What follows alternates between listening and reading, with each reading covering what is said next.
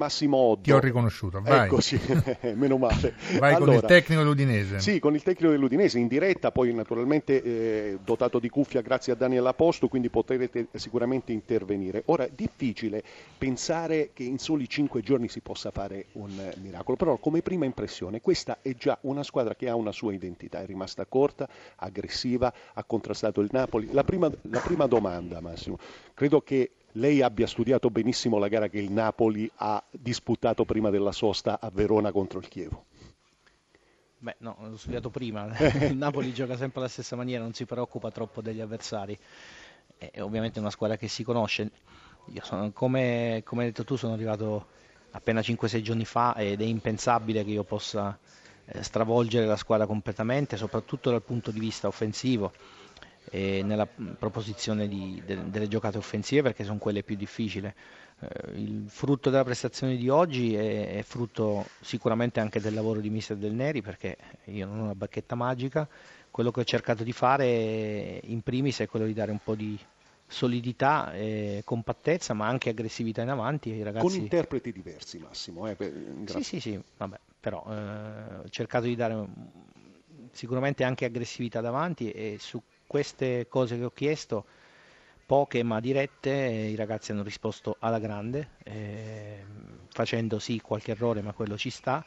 Eh, però io mi aspetto che questo, questa sia una squadra che possa avere grandi margini di miglioramento, a giocatori di sicuro valore, che hanno fisicità, hanno qualità, hanno tutto, gli manca un po' magari l'aspetto tattico, ma quello si migliora con il tempo e con il lavoro. Vi lascio Oddo per le vostre domande. Prima do un aggiornamento, se posso, eh, sulla questione dell'ordine pubblico. Ci sono ancora tifosi del Napoli sulle gradinate dello stadio, eh, stanno uscendo a scaglioni, due poliziotti feriti, un centinaio di tifosi, forse più, ma non, sicura, non definiamoli sicuramente tali, hanno eh, tentato di sfondare prima della partita i cordoni della polizia per raggiungere la curva opposta a quella dell'Udinese. Sono stati operati tre fermi in attesa di convalida, insomma, bilanci che vorremmo evitare. Ritorniamo al calcio che è meglio eh, pensiamo appunto che eh, la festa del pomeriggio deve, debba rimanere tale. Sono, come posso dire, sempre Filippo, degli auguri e degli auspici che facciamo, ma eh, a volte lasciano il tempo che trovano. A voi per le domande a Mister Allora, Oddo. intanto salutiamo Mister Oddo, gli facciamo i complimenti Buonasera. perché lui giustamente ha detto la squadra di Del Neri, si vede il lavoro di Del Neri, la squadra è, comunque ci è sembrata molto viva.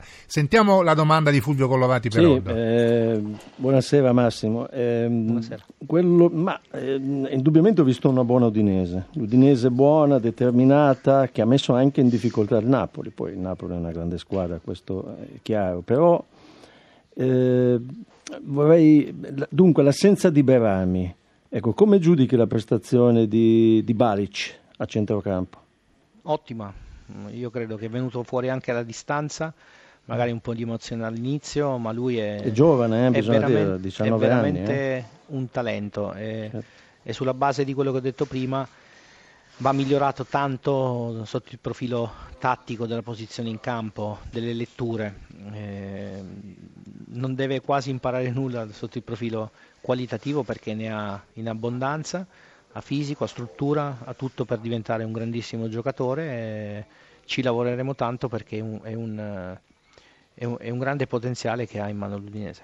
Certo. D'accordo, allora grazie. Ecco, l'ultima domanda, se posso, Flash, Prego. insisterà su Scuffetti in porta o ritornerà Bizzarri, se può dirlo, mister Otto?